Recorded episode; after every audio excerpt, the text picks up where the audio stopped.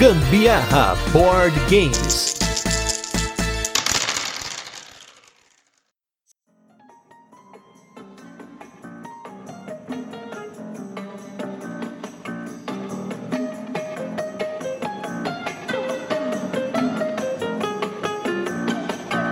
Fala galera, beleza? Aqui é Gustavo Lopes, Gambiarra Board Games, hoje com mais um programa do Virando a Mesa, esse quadro no qual nós trazemos a galera aqui para falar da sua experiência como jogadores e da sua experiência com jogos de tabuleiro.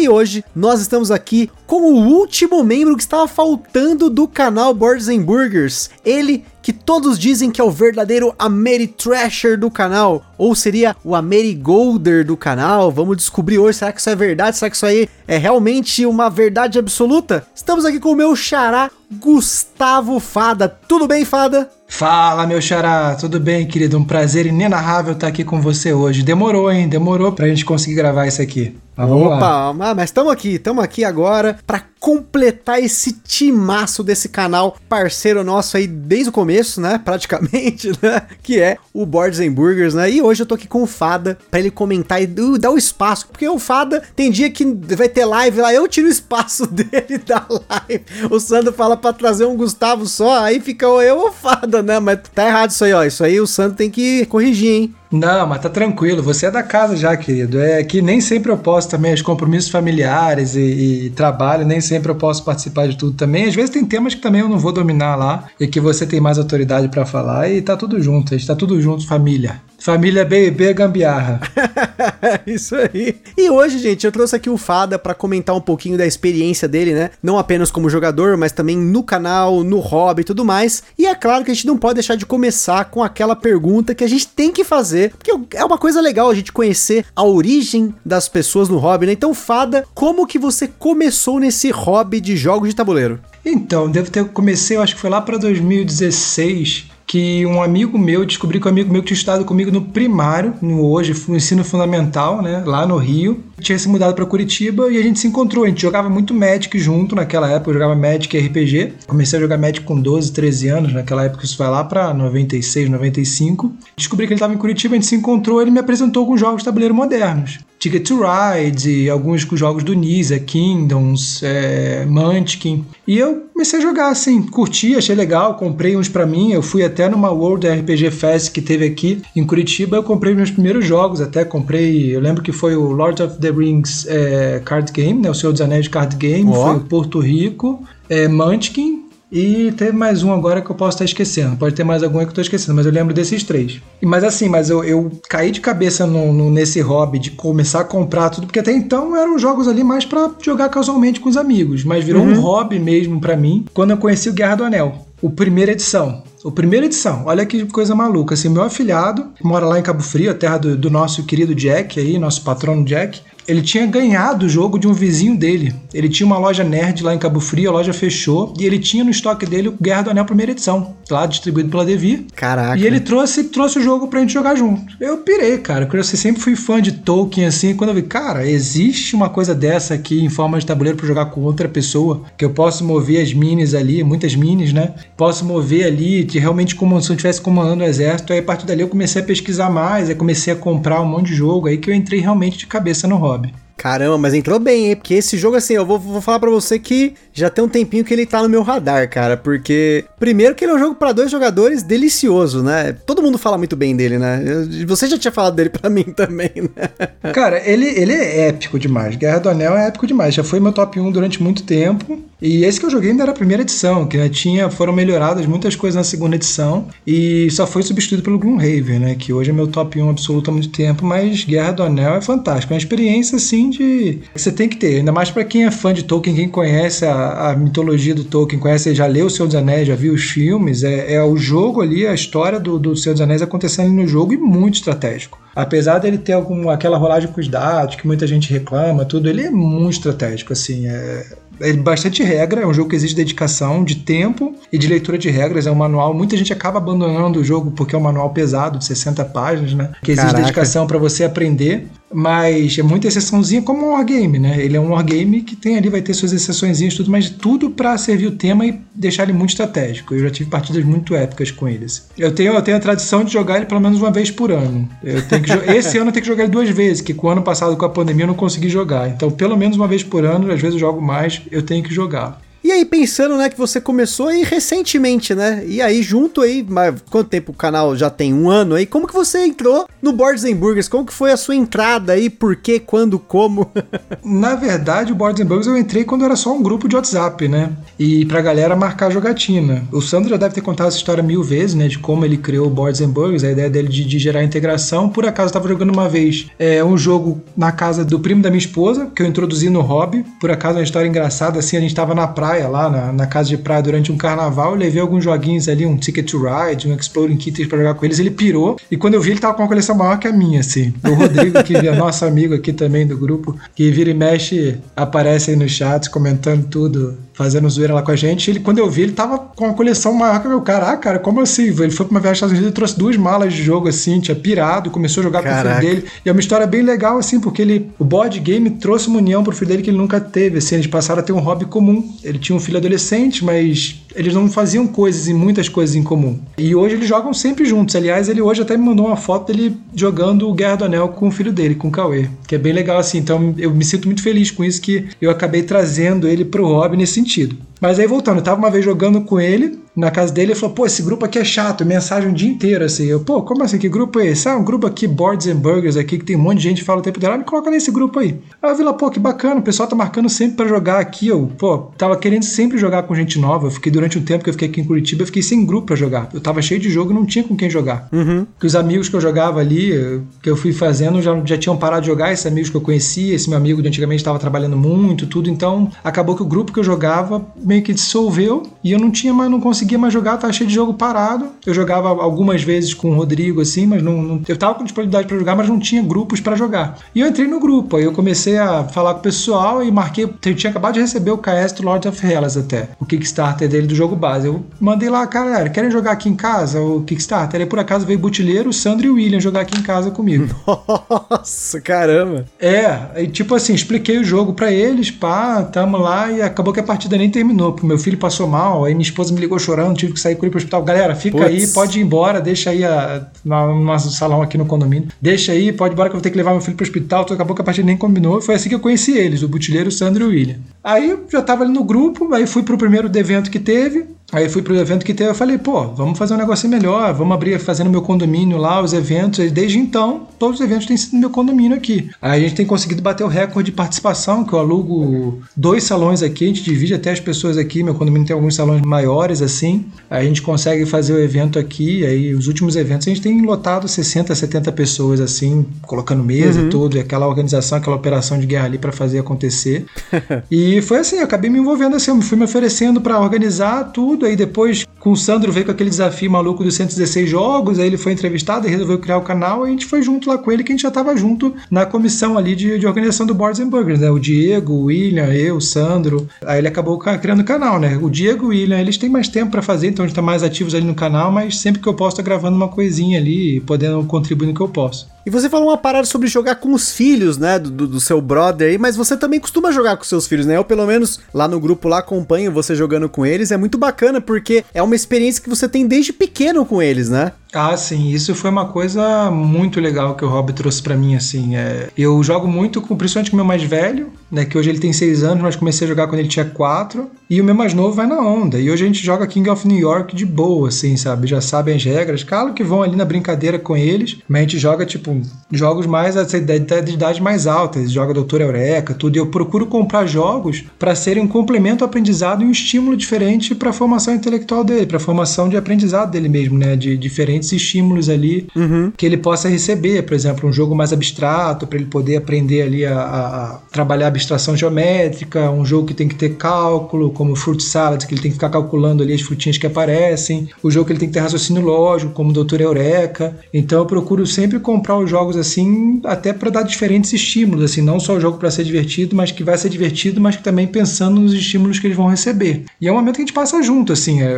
hoje, por exemplo, eu cheguei aqui embaixo, eles acordam bem cedo. Cheguei, eles mesmos já pegam o jogo no armário e começam a jogar sozinhos. Estavam jogando Mesozoic aqui, jogando com as regras oh. deles, montando o parquinho de dinossauros deles ali. Por acaso tá aqui na minha frente o King of New York, eles querem jogar todo dia agora. É. Story Cubes, eles jogam lá, pegam às vezes para ficarem jogando e contando as historinhas deles sozinhos. E, cara, é muito legal. Jogar com os filhos é uma experiência maravilhosa, assim. E cada vez mais você vê como eles aprendem rápido. Hoje o, o Nhaque Nhaque, por exemplo, que é aquele jogo da velha lá, é aprimorado, uhum. né? Que é consertado ele joga com adulto assim, ganha dos adultos, que já tem todas as mães assim, sabe? Já, já sabe jogar, saber jogar super bem assim, e ganha de adulto jogando sério. E é muito legal ver isso. Isso é bacana, porque aí, ó, a gente sempre fala que é, você tem a desculpa para comprar jogo duas vezes, né? Você compra o jogo para você o jogo para eles, né? Daqui a pouco você tá comprando o jogo para todo mundo junto, não tem mais distinção, né? Ah, espera acontecer chegar esse dia, né? O, minha meta é ficar igual o, o Rodrigo aí, primo aí, que é, joga com o filho Guerra do Anel. Chega, poder chegar aqui, ó, e tá o Gloomhaven Gloomhaven montado, igual ele conta, pai, vamos jogar Gloomhaven, tá ali de manhã antes de sair pra trabalhar com Gloomhaven montado. Essa é a minha meta de vida. Por enquanto a gente vai no King of New York, eu deixo já tá ali montado, King of Tokyo, King of New York, ou outros assim.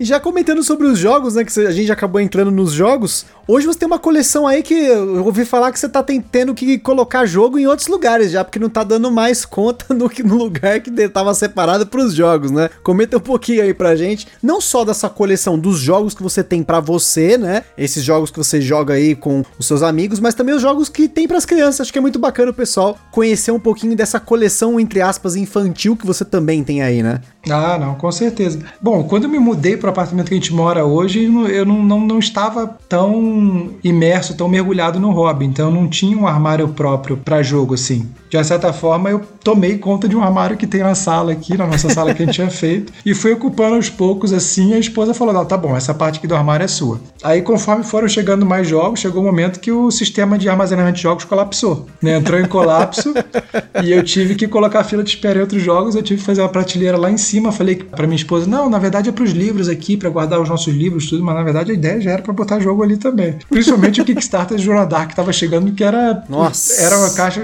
que era maiores que eu, assim, que eu já tava planejando como tinha onde guardar aquilo. Aí, então eu tenho jogos espalhados em diferentes lugares da sala, assim. Tem um que tá no armário onde fica o painel da TV, tem essa parte do armário da sala, tem alguns que estão na estante lá de cima. Mas eu sempre procuro estar tá com a minha, minha coleção enxuta, assim. O problema é que os jogos que eu gosto cada vez mais têm caixas maiores. Então, assim, comparado a outros amigos, assim, que tem 200 jogos na coleção, minha coleção não é tão grande, é 50, 60 jogos comparando com outras pessoas, assim, que tem coleções bem maiores. Problema é que os jogos que eu gosto, as caixas são muito grandes. Então ocupam muito espaço. Caraca, e, então você falou você tem mais ou menos uns 50, 60 jogos. Isso contando com esses jogos da molecada ou não? Não, você sem contar da, da criançada. Da criançada ah, eu já peguei outra parte do armário. Eu falei, ó, esses aqui não são meus, são deles. Então eu vou começar a tocar aqui. Aí os jogos mais infantis que a gente começa a jogar, eu vou tirando da minha parte do armário e colocando na deles, pra abrir espaço pro meu, assim, entendeu? ah, agora eles tá começaram vendo? a jogar King of New York. Eu tirei da minha parte, agora fica na parte deles. Aí eles começaram a jogar King of Talk, começaram a jogar Takenoko agora. Tô jogando Takenoko com eles. Aí sai lá da minha parte, vai pra parte deles, eu consigo abrir um espacinho, respirar um pouquinho ali no meu sistema ali de armazenamento. O deles ali, acho que eles devem ter uns 30 jogos, assim, contando. Sem contar que eu vou ter sempre procurando abrir espaço. Por exemplo, jogos de cartas, assim, que vem com caixas maiores, como Dream On, que é um jogo bem legal, né? Que a Galápagos trouxe, trabalhar a memória da criançada. É fantástico, fantástico. A caixa eu joguei para minha, levei para minha sogra, eu guardo lá no sótão da minha sogra numa mala. As caixas de expansão e caixas de jogos, assim, que são de card game, que dá para armazenar em outro lugar, eu levo e guardo numa mala no sótão da minha sogra, que ela mora numa casa. Uhum. Aí eu boto em saquinhos Ziploc ali para conseguir mais espaço para poder guardar. Caraca, eu preciso de um sistema desse, colocar jogo na casa da minha sogra. Pois é, se não fosse ela ali, eu não sei o que, que eu faria. Porque tem as caixas da expansão tudo lá. E quando eu vendo um jogo com expansão, tem que ir lá pegar a caixa. Por exemplo, eu vendi hoje um jogo, o cara quer a caixa da expansão de qualquer jeito. Aí eu falei, cara, calma, tá lá na minha sogra, eu tenho que pegar lá, eu te entrego depois. Porque tá lá, tá guardadinho, mas ela não sabe onde tá, eu tenho que pegar lá. Mas tá tudo guardadinho, organizadinho lá. Sim, é, é, finesse, né? Porque ultimamente caixa, até caixa de jogo é valioso, hein? Tudo no uhum. jogo é valioso, hein? Nossa, o hobby ficando cada vez mais caro, né? Pois é, né? E até falando sobre a sua coleção aí, ainda no detalhe da coleção, existe uma pré-condição aí do canal do Boards Burgers que você é o cara do Amerigold, né? Que você é o Ameritrash absoluto do canal. O William era o Ameritrash enrustido, aí depois veio com uma história que tem um monte de euro nos top e tal, não sei o que. É o Eurogamer que tem top Ameri, mas enfim, é aquela bagunça. Agora me fala. A sua, ó, eu, já, eu tenho fotos aqui das, das suas prateleiras ali, tem uma cacetada de Ameris. Isso não uhum. tem como negar, né? Tem muito jogo temático, muito jogo do estilo de que nem a gente tava comentando um pouquinho antes aqui da gravação, com miniatura, o Dudes on a Map, né? Comenta um pouquinho da composição da sua coleção e por que você tem essa preferência por esses jogos e se realmente você é aí o Ameritrasher do canal. Vamos ver se isso é verdade, hein? Ou se é só historinha aí, é só rótulo, hein? Pois é. Eu acho que eu já fui mais Ameritrasher, assim. Quando eu comecei no hobby mesmo, eu vi assim, não, eu sou Ameritrasher. E eu acho que vem muito da, da influência que eu tive, assim. Eu acho que todo mundo teve uma influência antes de entrar no hobby, assim, por ser um hobby moderno, ainda mais aqui no Brasil, né? Eu venho muito de videogame e de Magic. Eu jogava Magic na minha adolescência e jogava muito videogame, mas os videogames que eu curti, os jogos que eu curti eram os jogos RTS, aqueles Real Time Strategy, né? Uhum. Cara, eu joguei o primeiro Command and Conquer em 96 lá, outro dia eu tava até trabalhando e ouvindo a trilha sonora dele para lembrar, assim, vi uma nostalgia Foda. super gostosa, assim. Eu trouxe ele dos Estados Unidos, gastei todos os dólares que eu tinha que ter levado para uma viagem que eu tinha feito para Disney lá quando eu tinha 13 anos, para comprar o Command and Conquer e trouxe ele para mim. Eu joguei muito Warcraft 2, joguei Warcraft 3, jogava, participava até de liga do Warcraft 3, virava a noite em Corujão jogando. É, o StarCraft, nossa, pirei com aquele jogo, só a história do jogo, eu ficava lendo aquele manual lá, e, e, a história do jogo, e acompanhando a campanha. Então,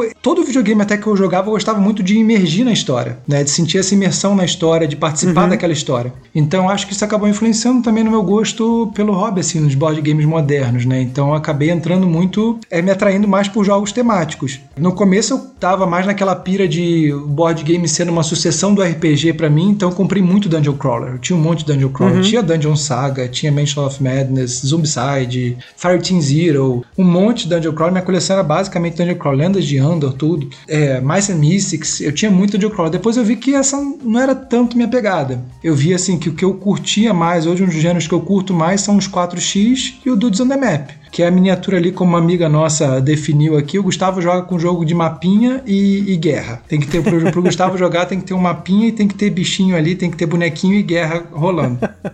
e de uma certa forma, se você ver minha coleção, é, é muito isso. Claro que eu gosto de outros outro tipo de jogos, mas eu percebi assim que por essa minha, por esse já minha, minha predilecência de, de RTS, né, do Real Time Strategy, do Magic, eu curto jogos que você sente que você está crescendo no jogo. Você se sente crescendo, ficando mais forte cada rodada. Né? Uhum. Então é por isso que eu não gosto de jogos muito apertados. Os euros são muito burocráticos, são sofridos, tem uma economia apertada ali, eu não curto tanto. E eu achei assim, eu me descobri, revelei que realmente eu curtia que eu era Mary Gamer assim quando eu joguei. Vai ter gente que vai querer me tacar pedra Stone Age, que eu odiei Stone Age.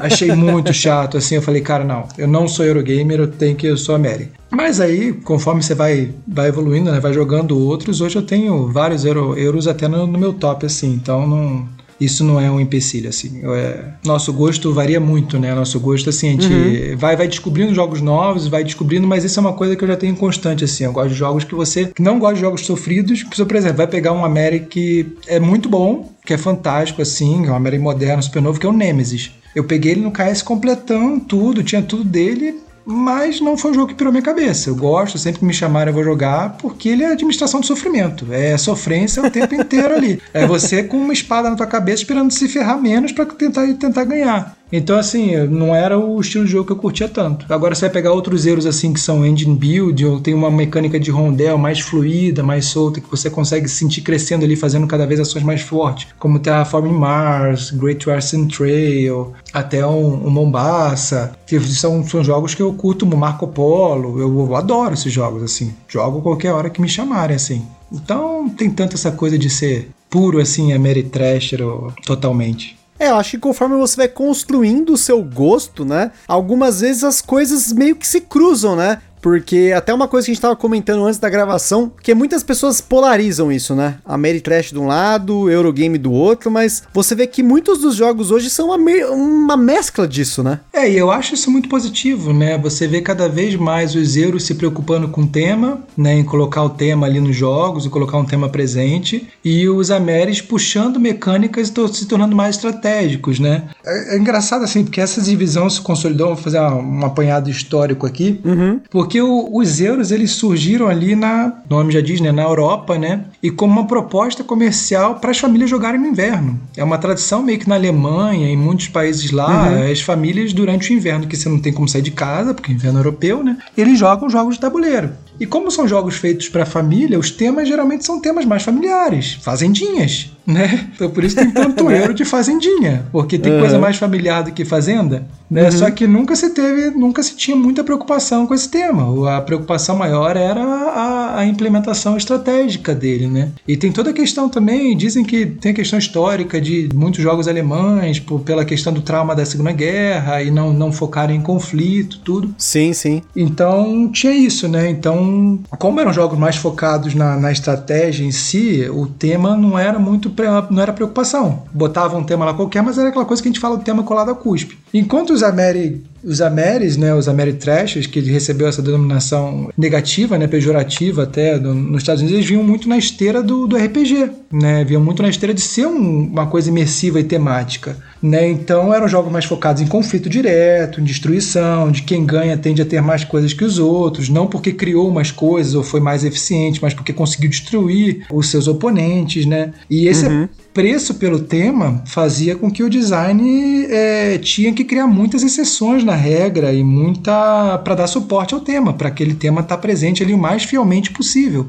O Guerra do Anel que a gente falou é, é um exemplo disso. De regra em si ele não é tão complexo. O problema são as exceções dele, que são várias exceções ali que acontecem. Sim. Né? Então, que, que às vezes até complicava demais o jogo, até desbalanceava ele, por, por ter essa necessidade de, de apego temático. E tem uma coisa interessante, que o pessoal fala muito essa coisa da questão da sorte, né? Do, do, dos Amerigames e dos Zero Games, né? Porque como os jogos Ameris, né, jogos americanos, eles tinham essa preocupação de tema, muitas vezes a aleatoriedade que estava colocada neles ali era aquela aleatoriedade de output, né? Que você inicia uma ação, né? Que ela já está uhum. pré-determinada ali, e você vai resolvê-la de acordo com um fator aleatório, geralmente uma rolagem de dados, né? Que é o clássico, que é o terror dos Zero Gamers mais raiz, né? Mais puros.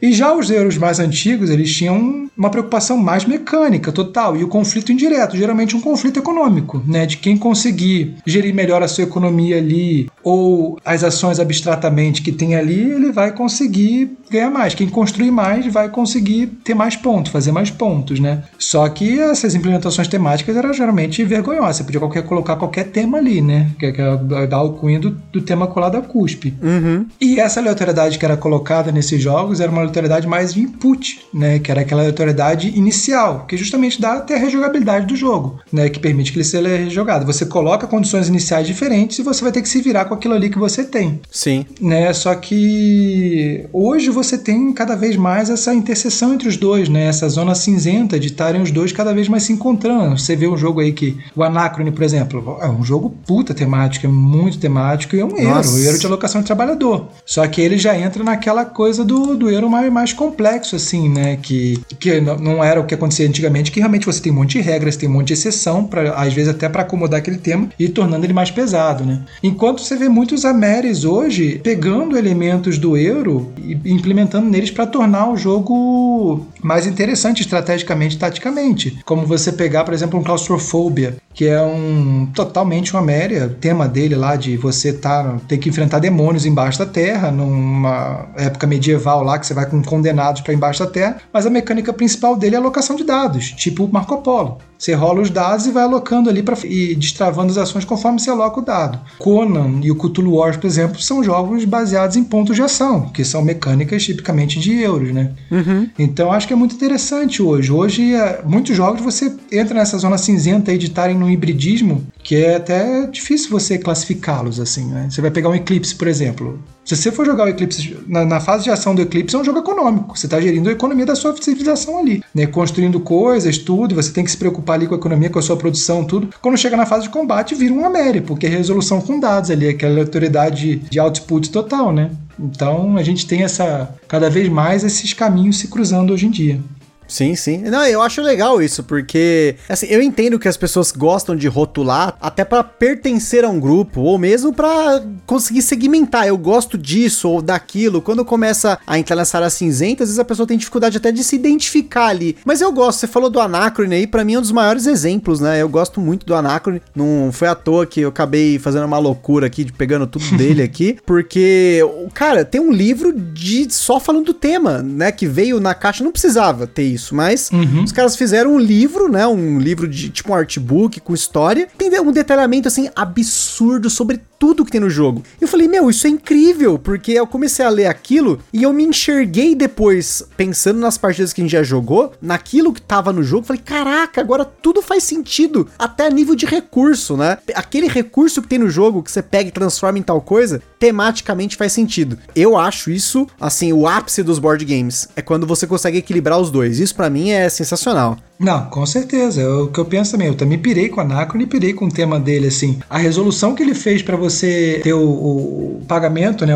Você ter, ter a dívida, né? Que é você pegar do uhum. futuro, né? Que muitos jogos usam ali, como pegar empréstimo, como se fosse um empréstimo mesmo. É fantástico. É a melhor implementação possível que poderia ter sido feita e, pô, num jogo sci-fi e totalmente euro, de alocação de trabalhador. E é realmente fantástico, assim. Eu acho que o hobby só tem a ganhar com isso. É uma evolução, assim, que eu acho que veio para ficar. Mas é realmente, eu acho que você falou mesmo, é que a gente tem essa necessidade de pertencer ao grupo e fica essa discussão dos dois. Ah, mas esse aqui é melhor, mas eu não tenho tema com lado custo. Mas hoje tem jogo bom para todo mundo. Todo mundo tem, todo mundo tem que é Eurogamer tem um Amerizinho que você gosta e todo Amerigamer tem um Euro que ele gosta também, entendeu? Então, no final, todo mundo tem ali alguma coisa e a gente vai encontrar algum jogo em comum. Por mais que os gostos sejam diferentes, é uma num leque tão grande, né, um banquete tão grande que a gente tem de jogos que a gente vai encontrar um jogo em comum que a gente consiga gostar para sentar e jogar jogar junto. Isso que é o mais bonito desse hobby, é o mais importante, né?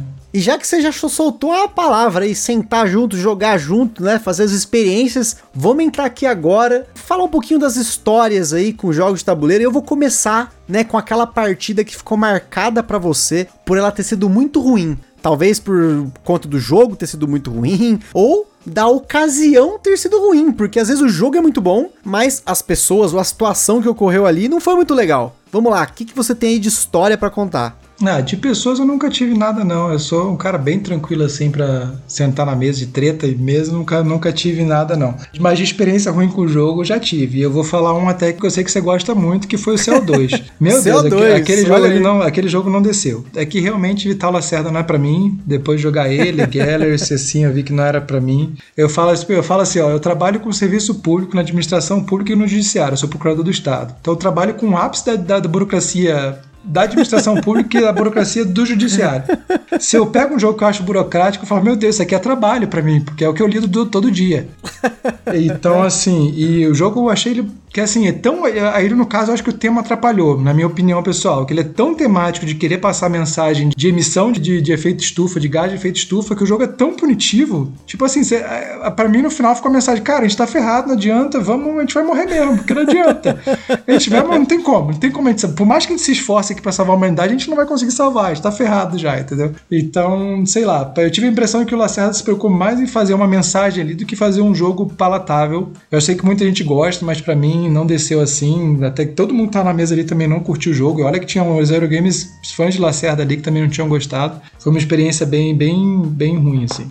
Não, mas eu entendo, eu, eu entendo completamente. A gente até falou no cast, especialmente falando do modo cooperativo do jogo. Não sei se foi o cooperativo que você jogou que teve essa experiência. Não, pior que foi no competitivo. Foi no competitivo. É, mas só saía desgraça, só saía aqueles valores altos lá de então, missão, pô. Exatamente, não, mas é exatamente. A gente falou aqui no cast do CO2 justamente sobre isso, porque muitas vezes no jogo pode acontecer de sair só aquelas usinas nível 40, 40, 40, não importa o que você faça, você vai perder. Aí tem, claro, o Blacerda postou lá no BGG algumas variantes para você se preocupar menos com isso só que acaba sendo aquele esquema, né? O jogo é sobre aquilo. Se você começa a podar muito isso, já não faz tanto sentido, né? Então por que ter, né? Então, eu, eu entendo. Eu gosto muito eu gostei muito especialmente, né, do modo competitivo. Cooperativo aí eu fiz um, uma palestrinha no cast, mas eu entendo. É, e esse aí foi aquele que, que não, não desceu, assim. A companhia era legal, amigos, mas todo mundo sai da mesa assim, putz, que jogo é. Tanto é que a gente foi até jogar outro na seguida, simplesmente salvar. E pior que foi outra partida ruim também, que a gente jogou o Scythe com um mapa modular, mas aí ficou uma configuração inicial ali muito roubada pra Polônia, que a Polônia já começou estourando no jogo. Aquele dia foram todos, todos os jogos da noite foram ruins assim.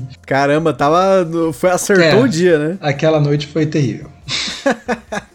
Mas agora vamos falar de uma noite boa, né? Quero falar de noite épica, aquela noite que você nunca mais vai esquecer, aquele jogo que marcou aquela jogatina que é inesquecível. Qual foi a sua jogatina top 1 inesquecível que você já jogou até hoje? Cara, top 1 assim que eu vou falar foi uma partida de TI4 que eu joguei assim que o jogo tava praticamente perdido pra mim. Mas no penúltimo round, assim, tinha um jogador que tava muito na frente, um amigo nosso aqui, que ele é conhecido por ganhar muito, ele é viciado em TI. Ele já tava com o jogo praticamente ganho, assim, ele, ele já ia fechar, ele, acho que ele tava com 8 ou 9 pontos, ele já ia fechar mais um objetivo e ia fechar o jogo. E eu tinha uma chance, uma chance só, que era muito pequena, de eu conseguir fechar na frente dele, eu precisava fazer 3 pontos, tava com 7 pontos só, eu precisava fazer 3 pontos, eu precisava fechar um objetivo público e um secreto, um privado no meu round para eu poder ganhar. Então eu só tinha chance se eu pegasse uma carta estratégica certa para jogar antes dele. Um outro jogador não podia mover as naves dele de um lugar, porque um dos objetivos era eu destruir o Dreadnought dele, o encoraçado dele. E ainda tinha que acontecer uma outra condição ali. E tudo meio que foi uma conjunção assim, deu tudo certo. Eu consegui vencer o combate, destruir o Dreadnought dele, abaixei o objetivo consegui cumprir outro objetivo e fechei os 10 pontos antes do cara. Ficou mundo assim: caraca, não acredito!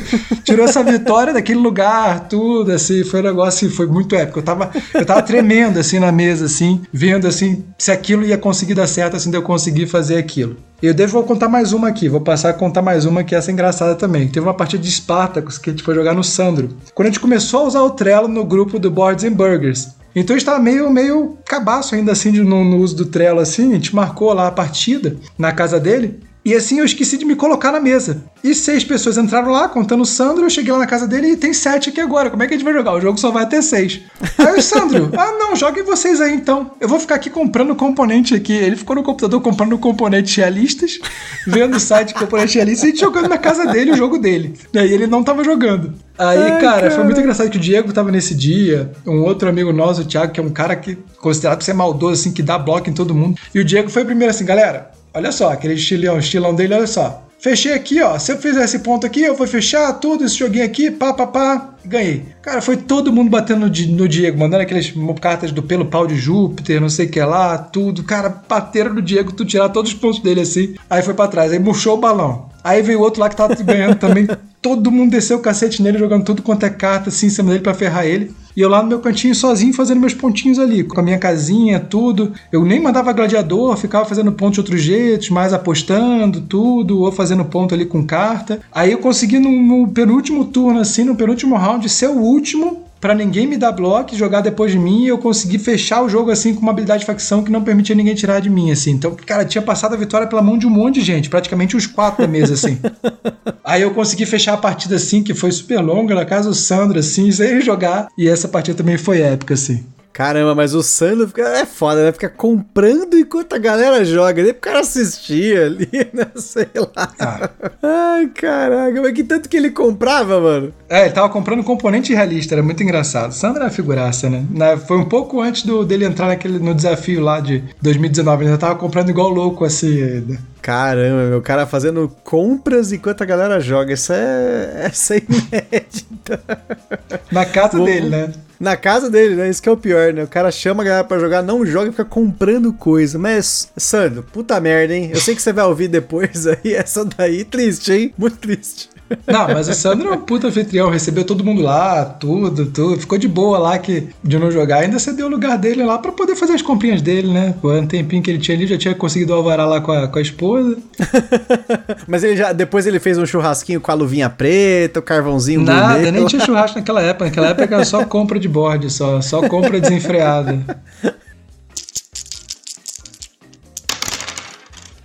Bom, agora vamos para as nossas perguntas dos ouvintes. A gente recebeu uma série de perguntas bacanas aqui. Vamos colocar aqui na sequência, começando pela pergunta do Sam Duarte, tá sempre presente aí. Ele perguntou assim: Fada, na sua opinião, qual o melhor Ameri para iniciantes que não conhecem board games modernos? Ele ainda perguntou Zombicide e mandou aquele forte abraço. Grande abraço aí, Sam. Cara, eu acho que o Zombicide pode ser uma boa. Mas você tem que ver se o tema interessa a pessoa e se ela curte jogos cooperativos também, né? Que muita gente às vezes não curte jogos cooperativos. Eu acho que o Zombicide tem muitos problemas, né? Um deles é do alpha player e de às vezes as partidas serem muito longas, serem mais longas do que necessário. Mas ele tem o seu valor por ser um jogo realmente um gateway de entrada para muita gente. Né? O que eu não entendo é jogadores mais experientes ainda gostarem do Zombicide, com tantos jogos melhores, até Dungeon Crawlers melhores.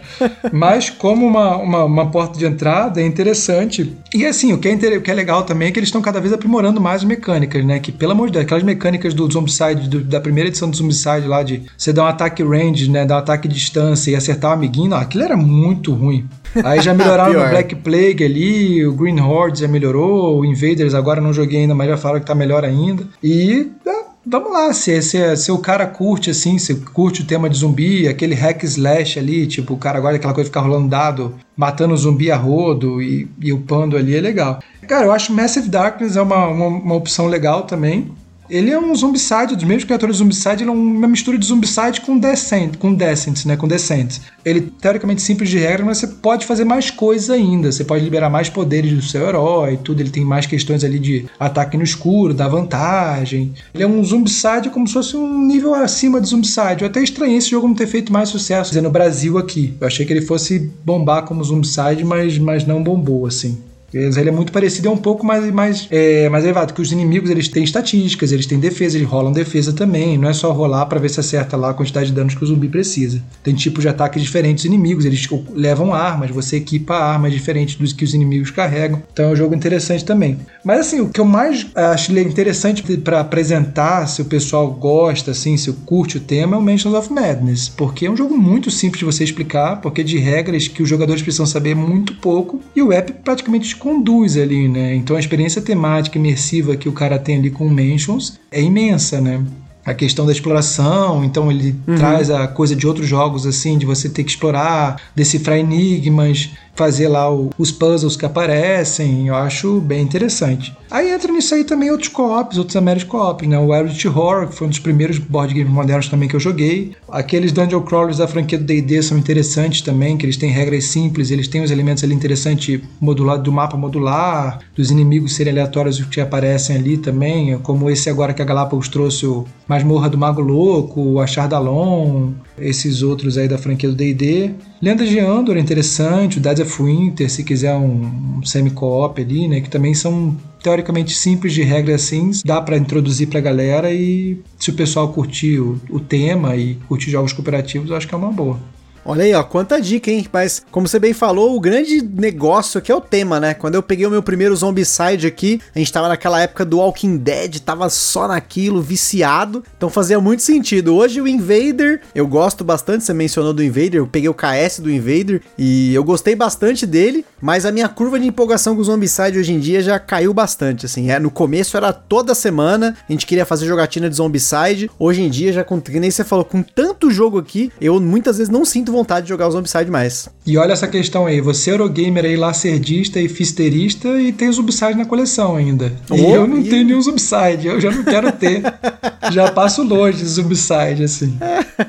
Aqui em casa eu tô com o Black Plague, né, que a gente comprou em conjunto com os amigos há muito tempo atrás, quando ele saiu aqui no Brasil, e o Invader, o, e o Season 1 tá guardado na casa do amigo meu, que ele queria lá, falei, beleza, mas agora ele tá jogando Bloodborne, então vai demorar pra ele jogar de novo Zombicide. Ah, sim, mas deixa dar uma dica aqui também de um jogo bom pra introdução, a gente vai até, acho que até pode falar mais sobre ele também, é o Jaws of the Lion, que... Oh, pode crer que ele é uma introdução do Gloomhaven, né? Um jogo que foi feito para ser um, um, uma introdução e também tem regras bem simples assim. E a introdução do melhor jogo já feito, o melhor Dungeon Crawler feito, na minha opinião, assim, que é um sistema fantástico, fantástico. que foi até uma pergunta que a gente recebeu aqui do Johan Wagner, perguntou: Jaws of the Lion seria um Gloomhaven acessível? Acho que ele tem chance de vir pela Galápagos? Acho que é bem provável que a Galápagos não traga, bem improvável que ela não traga. Porque só se der algum problema com a licença, que eu acho difícil, porque eu acho que é o natural. É um jogo de 25 dólares que foi feito pelo Isaac lá para ser um jogo para ser vendido no supermercado. Para ser um Gloomhaven vendido no supermercado, uhum. você encontra ele na Target da vida, nas Marshalls da vida lá nos Estados Unidos. E é, o sistema do jogo é fantástico. Ele introduz o sistema, o jogo praticamente te pega pela mão e te carrega para você aprender a jogar. Você não precisa ler manual. Você faz os, os cenários introdutórios ali e ele te ensina tudo ali. As cartas, ela tem, tem textos dizendo o que cada efeito faz faz. Então ele exige aquela dedicação de aprendizado de regras toda que tem no, no Gloomhaven, que alguns cenários iniciais podem ser até um, um pouco mais difíceis para jogadores iniciantes assim e frustrantes. Então ele, ele tem um sistema sensacional. Os personagens são personagens mais simples de você gerir, de você jogar com eles. Então acho que foi uma ideia genial assim. É um jogo mais tranquilo de fazer, fazer setup, que é, você não tem que ficar montando tile, você abre o livro ali e vai encaixando as partes do livro. Isso foi uma ideia sensacional, assim, que economiza, economiza componente, custo de componente e faz o setup dele ser muito ágil, muito rápido tematicamente, além disso, ele tematicamente se passar antes do Gloomhaven, dos eventos do Gloomhaven. Ele passa logo antes dos eventos do Gloomhaven. Então, ele é uma introdução tanto de regras para você começar a jogar o Gloomhaven, quanto de peso, assim, que é um jogo mais leve, quanto temática também para você depois entrar no Gloomhaven. Então, com certeza, eu acho bem provável que a Galápagos traga e vai se fazer um sucesso enorme como o Gloomhaven fez. E a vantagem é que também é um jogo mais acessível, né? Quem não tem tempo de fazer toda a campanha do Gloomhaven ou quer ter o sistema do Gloomhaven mais acessível, é a melhor opção. Ó, vou te falar que até, até me convencer você está conseguindo, hein? Te falar que tá, tô tentado aqui.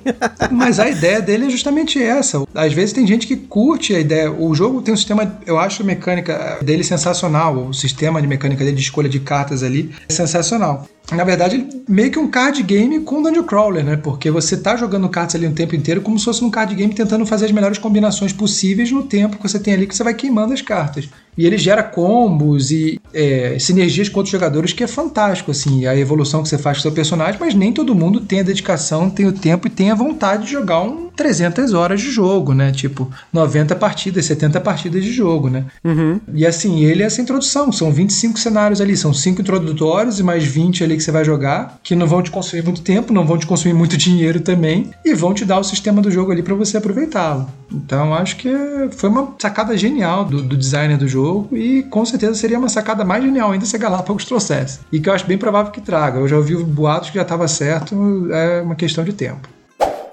Agora o Mário Freire perguntou o seguinte: Zombicide tem data de validade ou será uma franquia permanente? Ele também mandou um forte abraço. Acho que você já meio que respondeu isso aí, mas vamos lá. É, forte abraço aí, Mário. É, eu acho que parece que não vai acabar tão cedo, né? Eu achei que já tivesse meio que esgotado, mas a gente tá com o KS novo aí do Faroeste do Undead or Alive, sim, né? Sim. Com 2 milhões e meio de dólares já arrecadados. Então parece que tem sobrevida ainda. Vi até um meme engraçado, acho que foi até na Ludopad que publicaram, né? Ah, outro Zombicide, aí o carinha assim de olho fechado. É sobre Faroeste. Aí ele abriu o olho assim, fica empolgado. Então, Pode crer. O pessoal tá caindo, vamos ver. Eles estão trazendo mecânicas novas, tudo. Eu passo longe, né? Não é o tipo que eu gosto assim, mas estão dando sobrevida, né? O Luiz Antônio Balduino Jr. perguntou: qual o Ameritrash mais euro que você já jogou? Caramba, essa pergunta volta lá para aquela classificação que a gente fez, né? Eu, sim, sim. Eu não sei dizer, porque se o jogo é a Mary mais euro, ele vai entrar no conceito ali de um híbrido, né? Como um Scythe, um Eclipse. Você pode puxar um pouco mais pro lado. Ah, esse jogo é mais euro, esse jogo é mais a Mary. Mas eu acho que. Talvez, ó, vamos dizer, vou falar então Empires of the Void que é um jogo de que eu gosto uhum. muito. A gente até falou dele numa live lá do, do Boards and Burgers sobre os jogos underrated. Eu acho que é um jogo que não tem a atenção da comunidade que merecia, que é um jogo muito legal. Que ele é um jogo como se fosse um 3x ali, um 4x, mas é um 3x na verdade que não, é, não tem a parte de, de exterminar seu inimigo. O combate dele você não tem destruição, você só empurra o cara para longe, igual tipo no Size. Uhum. É um jogo de gestão econômica, mas ele parece ali um. tem muita cara de América, porque é um jogo de exploração ali, que você está explorando, fazendo diplomacia, fazendo política, explorando planetas novos, enfrentando, enfrentando aliens, enfrentando raças aliens, jogando cartas para tentar pegar um, uma coisa e levar para o outro, num pick-up and delivery ali, como se fosse um sandbox, meio com um sandbox, um pick-up and delivery. Então, ele tem uma cara assim de, de mas ele é um é um euro bem disfarçado assim, com economia, com crescimento, com pick-up and delivery ali. E é bem interessante. Quem tiver oportunidade, pena que não sai no Brasil, acho que não tem, nem tem previsão de sair, mas se tiver a oportunidade de jogar, é bem legal. O Edgar Lau perguntou: não tem nenhum euro nos tops do Fada? Ah, e aí, tem, Fada, tem euro? Tem, com certeza. Terraform Mars é amor puro. Durante a quarentena, quantas vezes eu joguei ele no, no, no Steam lá, na, na, implementação dele. Até perdeu a graça, porque aquela inteligência artificial dele é muito fraca, assim, mesmo colocando no difícil eu achava fraco, assim. Mas eu adoro, assim, Terraform Mars, Brass, eu tenho na minha coleção também, adoro. O Birmingham, né, que eu acho que é um pouquinho mais fluido, mais solto, assim, não é tão apertado. Great Western Trail, um jogo que eu adoro também, nossa, delícia jogar. O Maracaibo eu joguei uma vez só, mas eu curti muito também. Eu joguei uma semana passada até com o nosso amigo Renato do Tábula Quadrada, o Cidades Submersas, gostei muito uhum. também, achei muito, muito legal. Louco, né? é, não, pô, muito legal. Então, são jogos que estão na minha coleção e que eu adoro também. Marco Polo, como eu falei também, adoro Marco Polo também. Agora, a Bruna Cruz fez uma pergunta sobre Eurogames. Ó, ela perguntou qual Eurogame você indica para iniciar os amigos Amerigolders. Essa é difícil, hein? Um Eurogame para quem já curte um Ameritrash iniciar essa galera nos Eurogames. Olha aí. Ah, essa é fácil, na verdade, Scythe. Vai no site que é sucesso certo. O site tem ali, tem, ele tem, ele é um híbrido ali que tem o controle de área, tem conflito, mas ao mesmo tempo é um jogo ali de engine build e gestão ali da tua economia, né? De tentar fazer tua maquininha ali rodar melhor, mas ele tem a questão do controle de área, tem o conflito que pode mudar se expulsar alguém dali, tem um tema muito presente, a história de cada facção ali. E, pô, é um jogo lindo também, né? Baseado, é um jogo criado com base em ilustrações, né? Do Jacob Rosalski lá, o polonês. Além de ser lindo assim atrativo para galera América que curte mais um, uma estética e um tema presente ali, acho que é uma dica ótima. Aliás, eu conheço mais Eurogamers que não gostam de styles do que Amerigamers que, que não gostam. Então a maioria dos meus amigos mais Améris assim adoram Scythe. E ele é, é um híbrido, mas está puxado muito mais pro Euro, né? Boa. Agora, o Bruno Pereira perguntou qual a sua expectativa. Dois jogos, hein? O Bloodborne Board Game e o Primal The Awakening, que tava no Kickstarter. Não sei se ainda tá no Kickstarter, ele tava um tempo atrás. Eu cheguei a dar uma olhada, cogitei, né? E ele também mandou um fortíssimo abraço. Grande abraço aí, Bruno. Bom, vou ser bem sincero aqui, desculpa se eu for decepcionar, mas é nenhuma. Porque eu já tenho, hoje em dia eu tenho dois pés atrás com qualquer franquia de implementação de videogame. E eu também não, não, não, joguei Bloodborne. Como eu falei, minha, minha base de videogame é mais os RTS mesmo. Nunca cheguei a ter um Xbox é, One e joguei algumas coisas, mas ele ficou pegando poeira depois que eu descobri o hobby assim e vendi. Acabei vendendo. É, depois que eu descobri os board games assim que eu não, não, me, não me atraía mais. E eu não cheguei a jogar o Bloodborne e assim o tema não me atraiu e eu tenho, como eu falei, tem dois pés atrás com qualquer implementação de videogame que quase todos os jogos que eu joguei hoje de implementação de videogame foram bomba assim. Então, a implementação de videogame foi uma decepção, foi o Fallout. Eu assim achei que o jogo fez, se preocupou tanto em fazer fanservice e esqueceram de fazer um jogo bom ali. Que às vezes você vai, vai para um lugar, ele tinha um final super anticlimático, de repente alguém fechava, você não sabia quem estava na frente, você, ia, você tava, perdia muito tempo para chegar no lugar, aí de repente aquele lugar que você ia já não servia mais para você, então você tinha perder, perde dois turnos à toa. Outro também, um jogo que eu já tive, e passei para frente, que eu tinha expectativa boa, ele tinha ideias boas, assim, de, de mecânica até interessante, era o Doom que era um jogo de time, né? Que era um jogo com overlord, um controlava o, os demônios ali, né? E outro controlava os mariners, mas não rolou o jogo, não achei bom, achei um pouco desbalanceado até pro lado dos Mariners, assim. Todas as partidas que eu joguei, mesmo em diferente número de jogadores, eu achava, parecia que era muito fácil pros Mariners, então realmente não joguei. Então, peço desculpa aí ao nosso amigo, mas realmente hoje eu tenho dois pés atrás com qualquer jogo de implementação de videogame.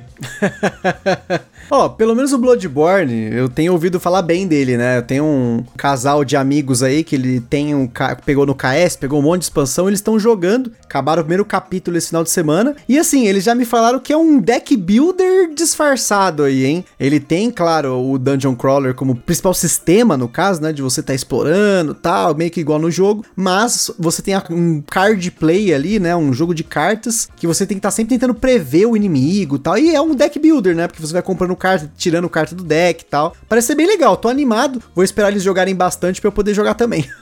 ah, sim, né? Eu cheguei a ler uns reviews positivos do Bloodborne, dessa questão do deck build, eu achei interessante, tem uma mecânica interessante também. Vamos ver, eu não vou, eu não vou pegar, vou esperar jogar alguém, se eu gostar, eu até corro atrás, de repente até pego. Uhum. Mas é porque realmente eu não tenho muito ligação com o tema como outras pessoas que jogaram, o Bloodborne lá tem, é, jogaram a franquia Dark Souls, o Bloodborne tem, então não me interessou tanto. Mas eu li os reviews positivos, fiquei mais curioso, porque eu não tinha expectativa nenhuma realmente. O Cirus Andreolo, lá do Pesado ao Cubo, perguntou: Ruth, é um Eurogame ou é um Ameritrash? E eu ainda falo mais, ou é um wargame moderno. é, eu acho que eu vou com você. Eu acho que é mais um wargame. Entra naquele mesma questão da, da, da, dificuldade de classificação que a gente faz, né? Eu acho que vai ter depois jogos que vão ser classificados. Esse jogo é tipo Root. Porque o Root meio que inaugurou uma coisa nova, né? Apesar de falarem lá que é muito parecido com a série Coin lá, de GMT, do, como Cuba Libre, Fire in the Lake, aquela, aqueles jogos lá do Counter Insurgency do GMT. Cara, é muito louco a simetria que esse jogo coloca, né? Não é, é só a simetria em como cada facção faz as suas ações, é totalmente diferente uma uhum. da outra, como cada facção pontua é totalmente diferente da outra. Então é, acho que o Roots é um jogo estilo Roots. né? É difícil. Boa, Mas eu acho que é mais um. Acho que ele tá mais pro lado de um wargame mesmo, um wargame bem assimétrico. E para finalizar as perguntas dos nossos ouvintes, não podia deixar de contar com o nosso amigo aí, o Evo Moraes. Ele, ele, não fez uma pergunta, hein? Ele só falou assim, ó pede pro Fada contar boas histórias de Eclipse e o Murilo ganhando sempre. Olha aí. Não, não tem essa que o Murilo ganha sempre, não. A gente já tá. tem um bom índice de vitórias aqui no Eclipse. O Evo tá me devendo assim que passar essa pandemia, ele tem que vir aqui para jogar com a gente, pra gente jogar um Eclipse aqui e outros jogos aqui. Já tô devendo para ele. E ele tá devendo a visita e eu tô devendo essas jogatinas para ele aí, nosso amigo Evo aí. é, teve uma partida que foi, foi engraçada com o Murilo. Com o Murilo, ele, ele, ele é bem bloco assim, ele é às vezes bem malvado na, nas partidas dele. E teve uma que ele quebrou a perna de todo mundo. Ele tava jogando com Descendants, que é um, uma raça, uma facção que ela é aliada dos NPCs do jogo. Os NPCs são inimigos de todas as outras facções. Para quem nunca jogou o Eclipse, você revela um tile e um tile de sistema ali novo e às vezes tem um, um NPC ali que são, esqueci o nome deles agora, que são tipo naves inimigas Ancients que estão ali, né, naves antigas ali, tipo uma raça alienígena antiga. E tematicamente esses descendants é como se fossem os parentes deles ali, os descendentes deles ali. E são amiguinhos deles. Então quando você abre, se quando esse, esse descendants abre um tile ali tem um NPC, tá ótimo para ele que já consegue dominar aquele sistema. E ele foi lá e conseguiu pegar rapidinho antes de todo mundo, pegar todos os sistemas do centro e travou todo mundo. Porque como você escolhe a colocação do tile ali, você pode fechar a passagem, né? Se você não tiver os dois wormholes ali conectados, se você não tiver ali a passagem, você não consegue passar. Demorou muito tempo, a galera começou a chegar no centro e ele ganhou a partida disparada, assim. Mas tem várias Caraca. outras que eu já ganhei dele assim e ganhei bem até. Então não tem essa de ele ganhar sempre também, não.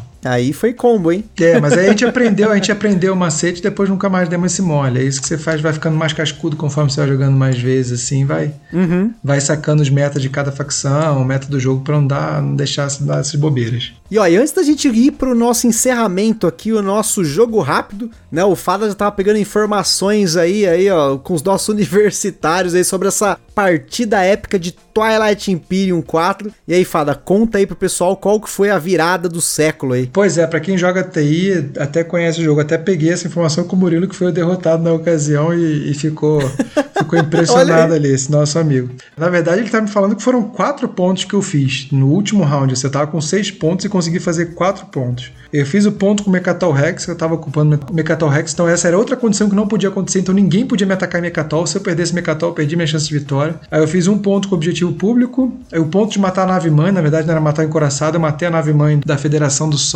Aí fiz o público usando a carta Imperial, e eu acho que o público foi de dois pontos, então eu consegui fazer ali os quatro pontos. Eu agora não tenho certeza se foram os três ou quatro, acho que foram quatro pontos na verdade e consegui assim fazer uma virada épica que o outro jogador estava com a taça na mão assim, foi tipo a virada do Brasileirão agora, o Flamengo lá chegando nos dois últimos turnos e ganhando. Aquela, aquela maratona de São Silvestre lá que o cara chegou por último, tava lá o cara levantando o braço assim, o outro chegou por trás e ganhou. Foi meio que esse caso assim, essa foi muito épica.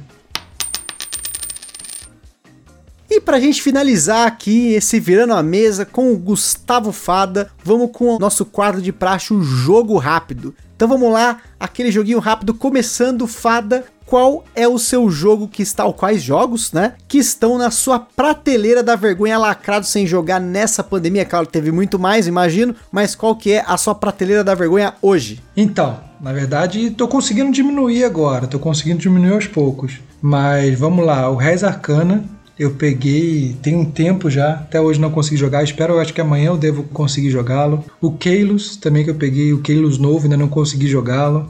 Fear of Drácula, o, essa edição nova, também que eu peguei com o lançamento da Galápagos, aí não consegui jogar ainda essa edição nova. É o Fear and Cursed, Também peguei, tô, tô bem curioso para jogá-lo, por ser esse sandbox aí com, com deck uhum. building, tô bem curioso com ele. O Conquistadores de Midgard, também não consegui jogar ainda, não conheci, tô bem curioso com ele, bem, bem com vontade de jogar. E o, o Dune, não o Dune Imperium novo, o Dune clássico, né, que teve uhum. uma edição nova aí pela Gear Force. Cheguei a jogá-lo no TTS, mas eu não joguei a versão física e não joguei a minha versão. Então esses são alguns daí que estão na, na minha Shelf of Shame. Jogo mais pesado da sua coleção pode ser um jogo pesado na balança ou na complexidade, ou os dois juntos. Bom, acho que o jogo mais pesado que eu tenho aqui, de balança, acho que é algum Rave mesmo, né? Aqueles 11 quilinhos, né? Mas se for considerar com expansões, tudo, tem Cthulhu Wars, tem o Lords of Hellas aqui com a, com a, expansão completa. Tem alguns pesados aqui. O Heroes of Lands Area 6 são três caixas grandonas. Mas acho que um dos mais complexos que eu tenho, assim, pesado de, de jogar e com mais difícil de colocar na mesa, mas que não sai da coleção, é Guerra do Anel.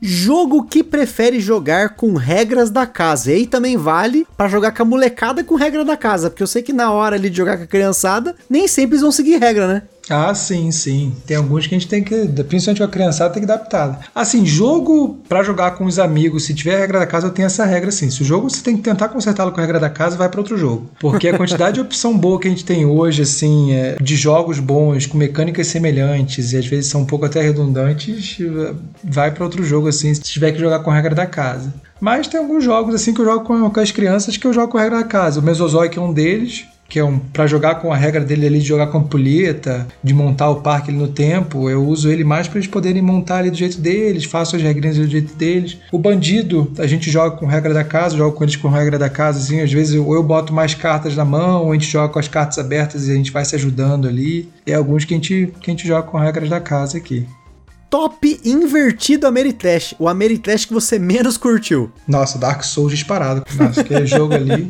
Foi ódio, então? Não, puto, muito. Não dá. Aquele jogo foi um erro. Ainda bem que ninguém trouxe pra cá, porque seria um erro trazer. Eu não sei se Caraca. eles ruxaram muito na licença para fazer o jogo, se eles tiveram que fazer o jogo correndo, que a licença inspirar, não sei, mas aquele jogo tem muita coisa. Aí é o tipo de jogo só conserta com regra da casa. Eles fizeram um monte de regra depois para tentar consertar o jogo, mas meu Deus, já tá. Já tá, já, já saiu ruim, agora vão tentar consertar o jogo. Só... Não tem jeito, né? Não. Top 1 jogos dos filhos. Qual é o top 1 dos seus filhos? Ah, atualmente é o King of New York. A gente jogava muito King of Tokyo, eles adoram. Acho que o tema é muito atraente pra criançada, né? De ficar dando patada no amiguinho, os dois se juntam contra mim, fica, ah, vou dar patada aqui no papai, vou descer o cacete no papai e tudo. Eles adoram isso. Aí a diversão deles é rir pra caramba quando eu morro. Aí eu fico lá, ah, vocês mataram, tudo. E ficam os dois se juntando contra mim. Aí eu, como introduzi o King of York, rolou super bem. Achei que por ter mais regras, né? Ser um pouquinho mais complexo. Nossa, foi uhum. super bem assim. Agora eles adoram destruir os prédios e bater no papai também, tudo. Pegar a carta de Superstars, eles adoram lá jogar as três estrelas para tentar pegar a carta. Então hoje é o que eles mais jogam, mais gostam gostam assim. Um jogo que você se arrepende de não ter comprado. Bom, um jogo que eu me arrependo de pegar, mas eu não sei se me arrependo tanto, que também não sei quanto sairia o preço dele para chegar aqui. Eu acho que nem enviava para o Brasil, ia ter que usar redirecionamento lá. Foi um jogo que eu me interessei muito pelo tema dele, pelas mecânicas dele de, de ser um jogo Civ, que é o Dark Ages Holy Roman Empire. E tem, eu acho que tem outro, outra versão dele também, que é um jogo do, do Adam Kwapinski, e o Andrew Novak, que é o cara, por acaso, o designer do Lords of Hellas, que é um jogo que eu adoro, do Nemesis, o Ada, né? E ele é um jogo de Civic que me pareceu ter umas mecânicas bem interessantes. Ele tava no Kickstarter ano passado, que ele é histórico, é como se fosse um wargame, um Civ histórico, assim, que achei fantástico, assim, o jogo, a, a, proposta do jogo, mas eu não tive coragem de pegar no Kickstarter, que era muito caro e o frete dele ia ser absurdo também, mas é um jogo que eu tinha muita vontade de, de ter. E pra gente finalizar, o jogo que você mais jogou na vida? Ah, com certeza foi Gloomhaven. Já tenho quase 50 partidas registradas em duas campanhas. Uma campanha que deu água, que acabou sendo abandonada, e agora, agora recentemente eu recomecei outra e já tô tão empolgado quanto estava na primeira. E pude lembrar como eu amo esse jogo. Olha aí, top 1, hein? Top 1 Sim, então. Sim, certeza. Vou falar que, ó, quase durante a gravação desse cast, Eu quase fechei um carrinho lá no Tendamia, lá do Gloomhaven Jaws of Lion, mas vou pensar duas vezes antes, hein? Preciso... Não pense, pegue logo antes que esgote e aumente o preço. Ainda mais se você tá jogando desde... Eu convenci um outro amigo nosso lá do Bods Burgers, que era o nosso antigo assador lá, que mas está sempre lá nos eventos do César, nosso amigão aí do grupo, que ajuda também nas organizações a comprar. Ele já, ele já tinha um Gloomhaven, eu falei, cara, compra primeiro e joga também com a esposa. A esposa não se interessou muito no Gloomhaven, cara. Primeiro uhum. coloca o Jaws of the Lion. Coloca o Jaws of the que vai ser sucesso. Se ela curte Zombicide, ela curte outros jogos co-op, com certeza não tem como ela não gostar. Entendeu? Mas começa com of the Line que não vai assustar, ela vai ser fácil ela pegar as regras ali, ela já vai se empolgar rápido com o jogo e depois você, você entra pra droga mais pesada, de 12 quilos. olha aí, ó. Olha como é que fazer para você jogar Gloomhaven com a galera, ó. Sim. Faz uma sequência aí, ó. Gostei dessa ideia. Aí. Não, tô dando assessoria para ele de como introduzir o jogo, qual botar primeiro, como colocar. E ele, graças a Deus, eu convenci ele a não vender. Ele tava, chegou a anunciar o jogo e tirou da venda. Ó. Falei, não, Fada praticamente um coach de Gloomhaven. Se você precisar de coaching de Gloomhaven aí, ó. Só falar comigo. Ligue já. Ligue já, ó. Vai cobrar, hein, ó. Isso aí. É isso aí, pessoal. Queria agradecer aqui meu xará, Gustavo Fada, aí, por esse virando a mesa muito bacana. Espero que vocês tenham gostado aí. E é isso aí, gente. Espero que a gente sempre continue aqui essa parceria com o Boards and Burgers, canal aí sensacional, com esses conteúdos exclusivos, esses jogos maravilhosos aí, que inclusive eu sempre tive vontade de jogar o Cthulhu Wars e a gente não tem nenhum conteúdo decente em português sobre o Cthulhu Wars que não o vídeo que o Fada fez, que é um dos melhores vídeos do canal lá. Esse vídeo aí, para mim, foi um divisor de águas. Quando eu vi esse vídeo, eu falei, puta que pariu, olha só o nível do negócio. Ah, obrigado aí, querido. Eu agradeço. Eu não consigo produzir tanto assim como nossos, nossos amigos lá, mas é, sempre que eu posso, tô produzindo alguma coisa, trazendo jogos aí um pouco diferente lá do que o pessoal produz, assim, trazendo mais para os jogos que eu curto também. Mas a gente vai lançar aí, ó. Vou dar, já vou lançar aqui o, o spoiler. Guerra do Anel tá no projeto. Não sei quando eu vou conseguir, mas tá no no oh. projeto tem um vídeo estilo Wars ali, estilo Eclipse, filmando quadro a quadro, cada ação para ficar bem, bem didático. Um vídeo aí, o melhor vídeo de regras aí do Guerra do Anel. Então é isso aí, pessoal. Aquele forte abraço. Então, espero que tenham gostado desse mais um Vira na Mesa. E é isso aí, aquele forte abraço e até a próxima. Grande abraço aí, obrigado pelo convite aí, meu xará. E vamos junto aí. Esperar passar logo isso aí pra gente poder jogar junto. E você também tá convidado, tô esperando você aqui. Com certeza. Acabou essa pandemia, todo mundo vacinado, já tô aí já. é isso aí.